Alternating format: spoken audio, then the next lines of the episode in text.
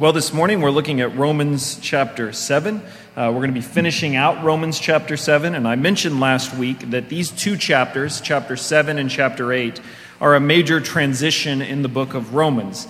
Paul has been spending several chapters now talking about the law, and the place of the law, what is the relationship of the believer to the law. And in chapter 7, he's going to wrap up that discussion about the law, which has been several chapters for us, several months of looking at it. And then he'll make his transition into chapter 8, which is a really important chapter next week in the book of Romans, as Paul begins to move now from what the law had been to what this new life under Christ through the Spirit looks like for the believer. Um, remember, over the last two weeks, Paul has been describing how we no longer live under the law using these analogies. Two weeks ago, slaves to the law no longer, slaves to sin no longer. And then last week, uh, using this image of marriage and remarriage, we're no longer in the marriage to the law, but in this new marriage to Christ. So, in another one of these rhetorical questions that's so common for Paul, Paul asks, asks if the law brought about sin, which is kind of what he's been saying in the last two weeks. The law helps us understand sin. Then the rhetorical question goes Is the law then sinful? So that's Paul's introduction into this final argument about the law. We're going to be reading chapter 7, verse 7 through the end of the chapter. Romans 7 7. What then shall we say? That the law is sin? By no means. Yet if it had not been for the law, I would not have known sin. I would not have known what it is to covet if the law had not said, You shall not covet. But sin, seizing an opportunity through the commandment, produced in me all kinds of covetousness. Apart from the law, sin lies dead. I was once alive, apart from the law, but when the commandment came, sin came alive, and I died. The very commandment that promised life promised to me proved to be death to me. For sin, seizing an opportunity through the commandment, deceived me and through it killed me. So the law is holy, and the commandment is holy, and righteous and good. Did that which is good then bring about death to me? By no means. It was sin producing death in me through what is good, in order that sin might be shown to be sin and that through the commandment might become sinful beyond measure. For we know that the law is spiritual, but I am of flesh, sold under sin. Uh, many of you will be familiar with this next part of Romans, a difficult one to read, but I think I'll get through it. I do not understand my own actions, for I do not do what I want, but I do the very thing I hate. Now, if I do what I do not want, I agree with the law that it is good. So now it is no longer I who do it, but sin that dwells in me. For I know that nothing good dwells in me, that is, in my flesh. For I have the desire to do what is right, but not the ability to carry it out. For I do not do the good I want, but the evil I do not want is what I keep on doing. Now, if I do what I do not want, it is no longer I who do it, but sin that dwells within me. So I find it to be a law that when I want to do right, evil lies close at hand. For I delight in the law of God in my inner being, but I see in my members another law waging war against the law of my mind and making me captive to the law of sin that dwells in my members. Wretched man that I am, who will deliver me from this body of death? Thanks be to God through Jesus Christ our Lord.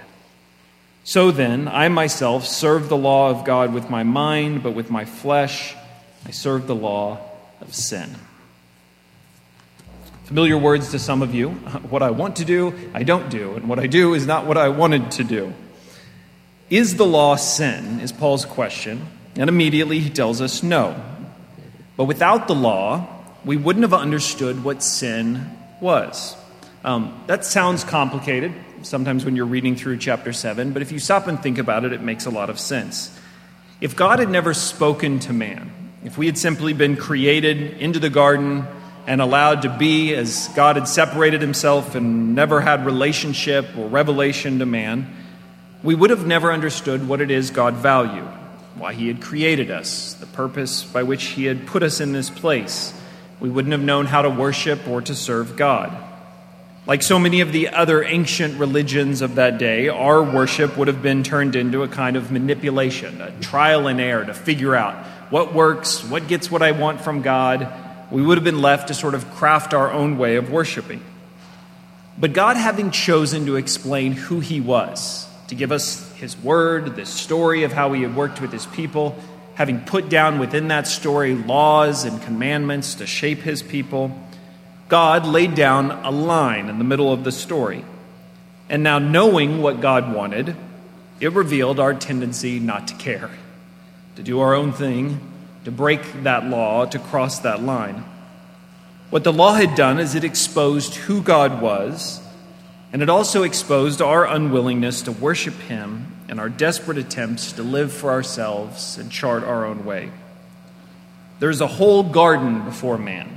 Live in it. Eat of every tree that you want. Enjoy all of its fullness except for this one tree. And what does humanity do? It immediately finds its interest piqued by the one tree that can't be eaten, not the millions that could. And sure enough, man gets drug into sin, temptation. What's really important to see from chapter 7, and really what Paul's been doing throughout the book of Romans, is this point. If you take nothing else away, this is a conclusion. Paul does not see sin as simply a bad choice that you make on a bad day with a temptation. We're trying to do good things, but occasionally we just mess up. We make the wrong choice, we get overcome, and we make a sin. We all know, and Paul is pointing out in Romans 7, there is something much stronger at work in us, in this world, in our living. In verse 8, Paul characterizes it this way But sin, seizing an opportunity. Notice here, sin is as, as it is a character, right? A person within this story. Sin acts, it seizes an opportunity through the commandment, producing in me all kinds of covetousness.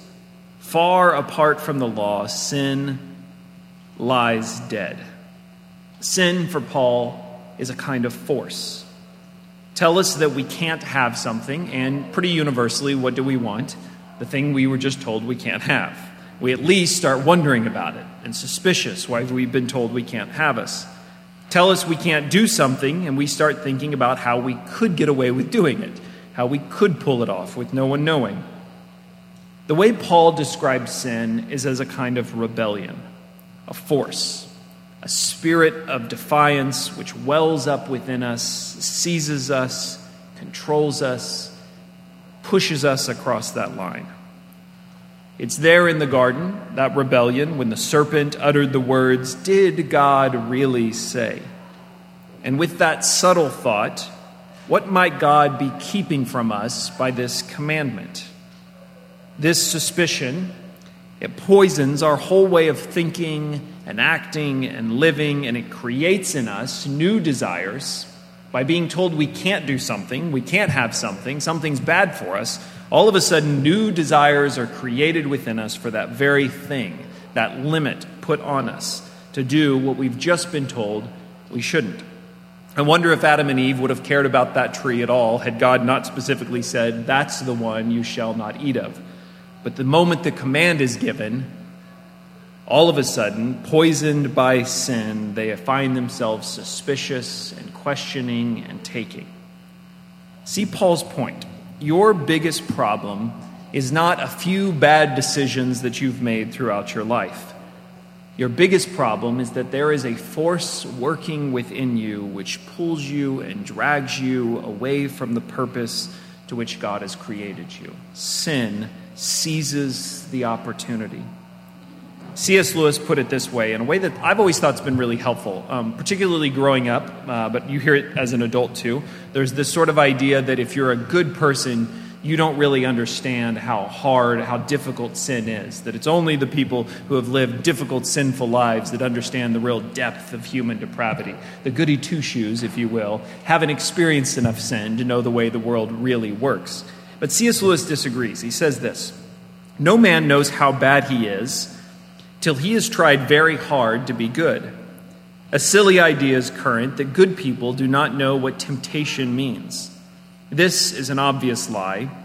Only those who try to resist temptation know how strong it actually is. After all, you find out the strength of the German army by fighting against it, not by giving in. You find out the strength of a wind by trying to walk against it, not by lying down. A man who gives in to temptation after five minutes simply does not know what it would have been like an hour later. That is why bad people, in one sense, know very little about badness. They have lived a sheltered life by always giving in. We never find out the strength of the evil impulse inside us until we try to fight it. And Christ, because he was the only man who never yielded to temptation, is also the only man who knows to the full what temptation means, the only complete realist. It's very easy to think that there are three kinds of people that live in the world Maybe you can fit yourself into the spectrum. I know where we put most of us put ourselves. There are those few and rare but truly holy people who seem to live so naturally by grace and mercy. They always find themselves with scripture and words of blessing on their tongue, and we could never possibly imagine them stooping to the kind of sin we know in our own lives. On the other end of the spectrum, there are those equally few but horrific lives which seem to embody evil itself. We imagine how could they be human, living and acting and believing what they do? And then there is the large, messier middle of people who are mostly good, with the occasional mistake here or there, those all too human struggles that everyone else seems to be struggling with just the same, just a human. Most of it we deal with, our place on this spectrum, most of you in the middle of it, with a heavy layer of self justification and a kind of internal neglect that assumes we're human, that's what humans do, and how humans are. So we spend very little time thinking about it. We know those sins that trip us up, but delving too deep into why those particular sins and why is it so controlling, we usually put out of our mind and move on the next day trying to do a little better. We justify it, we compare it to others, and we know very little about the sin that actually exists within us. Again, this is Lewis's point he makes elsewhere. It does not matter how small the sins are, provided that their cumulative effect is to edge the man away from the light and out into the nothing. Murder is no better than cards if cards can do the trick.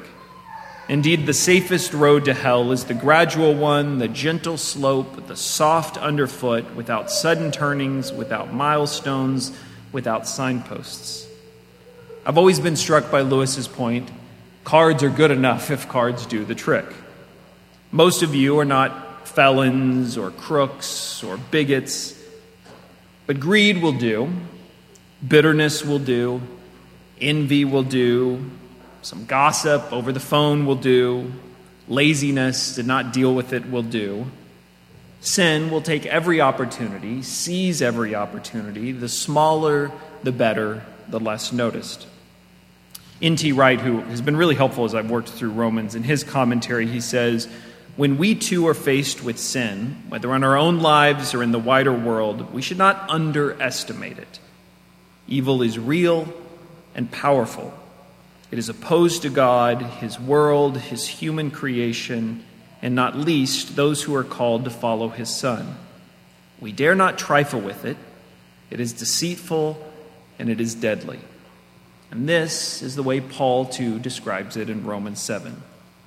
Paul gives a lot of credit to the shrewdness of sin how it lays in wait, how it plots, how it takes advantage, how it seizes opportunities, small ones.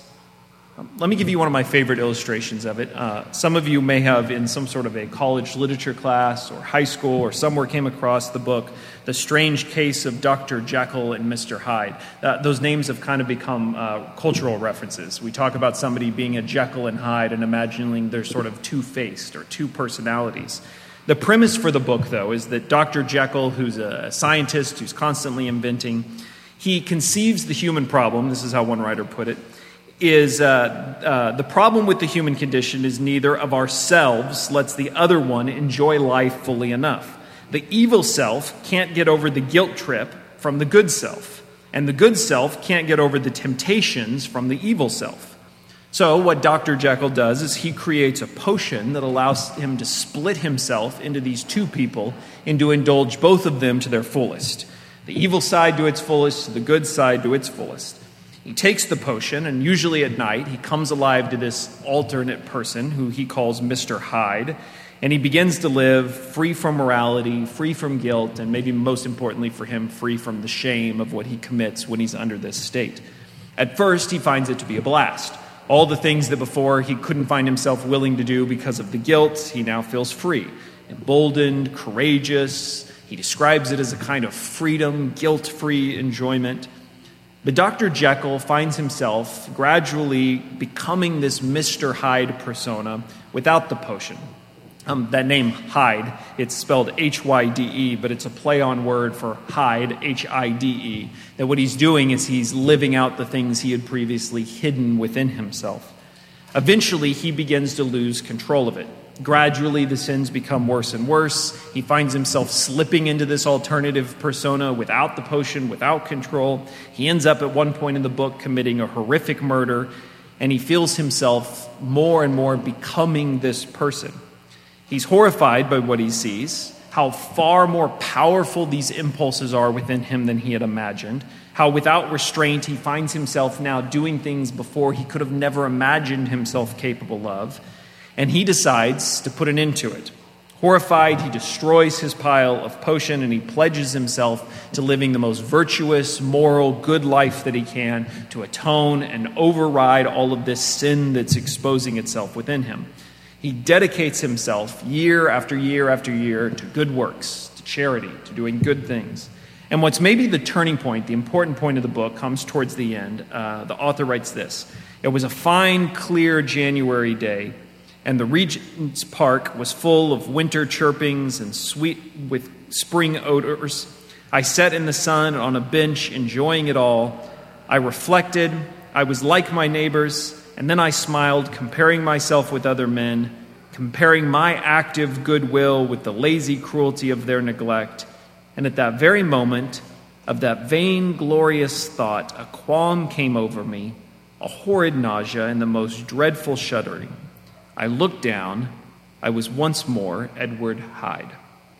It's a really interesting scene in the book. After years of doing good, he finds himself sitting on a beautiful day on a park bench, enjoying life, and reflecting back on just how good he's become, how much better he is than everybody else he knows, how he does good where others are cruel, how much he's made of himself. And in this thought of his own moral achievement, he looks down and realizes he slipped back into this persona, this sin character, as before. The charity, the good works, the kindness, the public reputation had not been enough to beat back those impulses. He had been able to hide them, obscure them, veneer over them, but in this moment, once again, they surfaced out of his control. His efforts to reform himself, to become a good person, had actually done the opposite.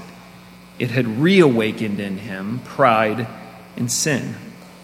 I hope you see Paul's words where the commandment had come, where he had lived it out sin, lie, and wait, and took advantage of his momentary thought of goodness to awaken a new kind of sin within him. What that book is really about is our own inability to deal with this power of sin within us. That we can spend our whole lives doing good, acting good, giving, being charitable, projecting to the world the character and image of somebody holy and devout. But in that very moment of moral achievement, sin, the power of it, lying in wait, seizes even that goodness and distorts it to pride, competitiveness, and sin. Paul has been building to the final conclusion of really what's most of Romans to this point in verse 24. And I think it's probably what Jekyll experienced that day sitting on the park bench. Verse 24 Wretched man that I am, who will deliver me from this body of death? If living my own way only awakens more of this sin, and if doing my very best to live perfectly under the law only creates new forms of this sin, who will deliver me from it? One of the ways you could sum up Paul's statement about the law is possibly the worst thing that could happen to you is not that you would break the law and come to realize you don't keep it, Maybe the worst thing that could happen to you is you actually get pretty good at following the rules and the regulations and start to conceive of yourself as a pretty good person who's able to make pretty good choices in life. Because then you find yourself even less prepared for the way that sin takes advantage of even that. This, for Paul, is the final conclusion of the law. Who will deliver me from this body of death, wretched man that I am? No matter how hard we try to save ourselves, the law only speeds up our coming to terms with this final conclusion Who will deliver me? One of the things that, uh, if I could do a side note, I think so remarkable about reading these books, these biblical books, places like Romans, is Paul was writing this some 2,000 years ago. And yet, he's wrestling with the same experience that Robert Louis Stevenson was in writing Jekyll and Hyde in 1886. And you can resonate so deeply with what Paul was saying 2,000 years ago, with the way we experience life and ourselves these days, this world in 2020. Who will deliver us? Who will fix all of this brokenness around us? Who can save humanity? When we go our own way, we make it worse. When we try to fix the problems ourselves, we only contribute more to it. Wretched that we are, who will deliver us from this brokenness, this force, this power of sin? Do you see for Paul how sin is so much more than a bad choice you made a few decades ago? Wretched people that we are, who will deliver us from this body of death? Law and obedience only reveal day after day the need that we are in. This is Paul's point at the conclusion of Romans chapter 7. But knowing Paul, he can't keep himself, can't stop himself from breaking in with that answer before he's going to fully get to it in the next chapter, chapter 8. For Paul, no more can he get the question out than can he say, can he put forth the answer? Verse 25 Thanks be to God through Jesus Christ our Lord. Who will deliver us? Thanks be to God, Jesus Christ our Lord. What could not be done before by you, there is a power greater than that power, that influence of sin, to work on you. Jesus has done what the law couldn't do. This is Paul's big point. Where obedience and law and discipline can only time and time again reveal your brokenness and need, Jesus comes to do something altogether different. Not to point his finger, not to come and make accusation, not to come and point out our failings. We've gotten that through the law plenty. Jesus comes that what the law had hoped for might be fulfilled that the brokenness of sin, the power of sin within us might be defeated. If you want to know how to deal with sin, what Paul thinks you should be doing about this force of sin within you, how you face your own brokenness, the brokenness of this world, the experience of all that has gone wrong, it really does come down to this one simple line. A line which Paul will spend many chapters, particularly chapter 8, unpacking and explaining fuller but it's enough to get a feel for it here. Who will deliver us? Thanks be to God, Jesus Christ, our Lord. Within that simple line is gratitude. Thanks be to God. There is worship. There is submission. Jesus Christ, my Lord. Within that one simple line is the hope that we all have.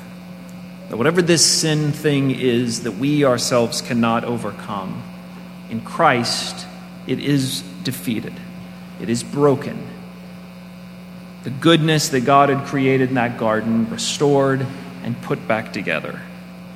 And what are we left to do but to, like Paul, echo those words? Thanks be to God, Jesus Christ, our Lord. Next week, as we come to chapter 8, we're going to spend a lot of time looking at what Paul means by that simple statement. Um, Romans can be a challenging book because so much of it, Paul takes his time to fully unpack. It's never a great sermon ending to say, go home today thinking about just how sinful you are. uh, hold on to next week, chapter 8, where Paul gives us more. But it is important. Like I said at the beginning, it's important to recognize that your sin is a much deeper problem than poor choices. It's important to recognize that sin not being just a choice but a power, a force, is lying at wait for you, willing to take advantage of both your good works and your evil works to lead you astray. It's important to remember that small sins can be just as effective in hedging you away from God as great sins. And it's important to be able to come to this final conclusion Paul does Who will deliver me? Wretched man that I am. For the person who can say that, who can mean that, can recognize that position before God, a new door is opened into the fullness of what Jesus has done for you. So many of us fail to understand the power of what Christ has achieved because we still think about sin as some little thing, some poor choice that mostly we've cleaned our act up and fixed in our own lives. But for the man like Paul, who can write, Wretched man that I am, who will deliver me? Then that next line, Jesus Christ our Lord, becomes a life altering, eternity reshaping, reorienting statement a grace, a mercy, and a gift. Let's close in prayer and we'll worship this morning. Heavenly Father, we come before you this morning knowing that to spend time thinking and talking about our own sinfulness is not easy. Everything in this world distracts us and shifts our attention constantly from it. God, today's sin is so quickly forgotten by tomorrow. We imagine that we can sin, say we're sorry, move on, try to do better, and the whole thing is fixed. God, you remind us through these words that this problem we face is so much deeper, so much greater. And God, it is equally hard for us to acknowledge, but you've told us from the beginning blessed are those who are poor in spirit, blessed are those who mourn, blessed are those who hunger and thirst for righteousness. God, we recognize that we come into your kingdom by first recognizing our own inability to do it and our need before you. And so this morning, we take time to do it. To acknowledge that we are wretched. To acknowledge that even when we attempt good, we usually do wrong. To acknowledge that we don't know how to fix this world. We don't know how to fix what's wrong in our families and in our communities, in our country, in our own lives. We push advice on others that we ourselves don't know how to live true to. Need you.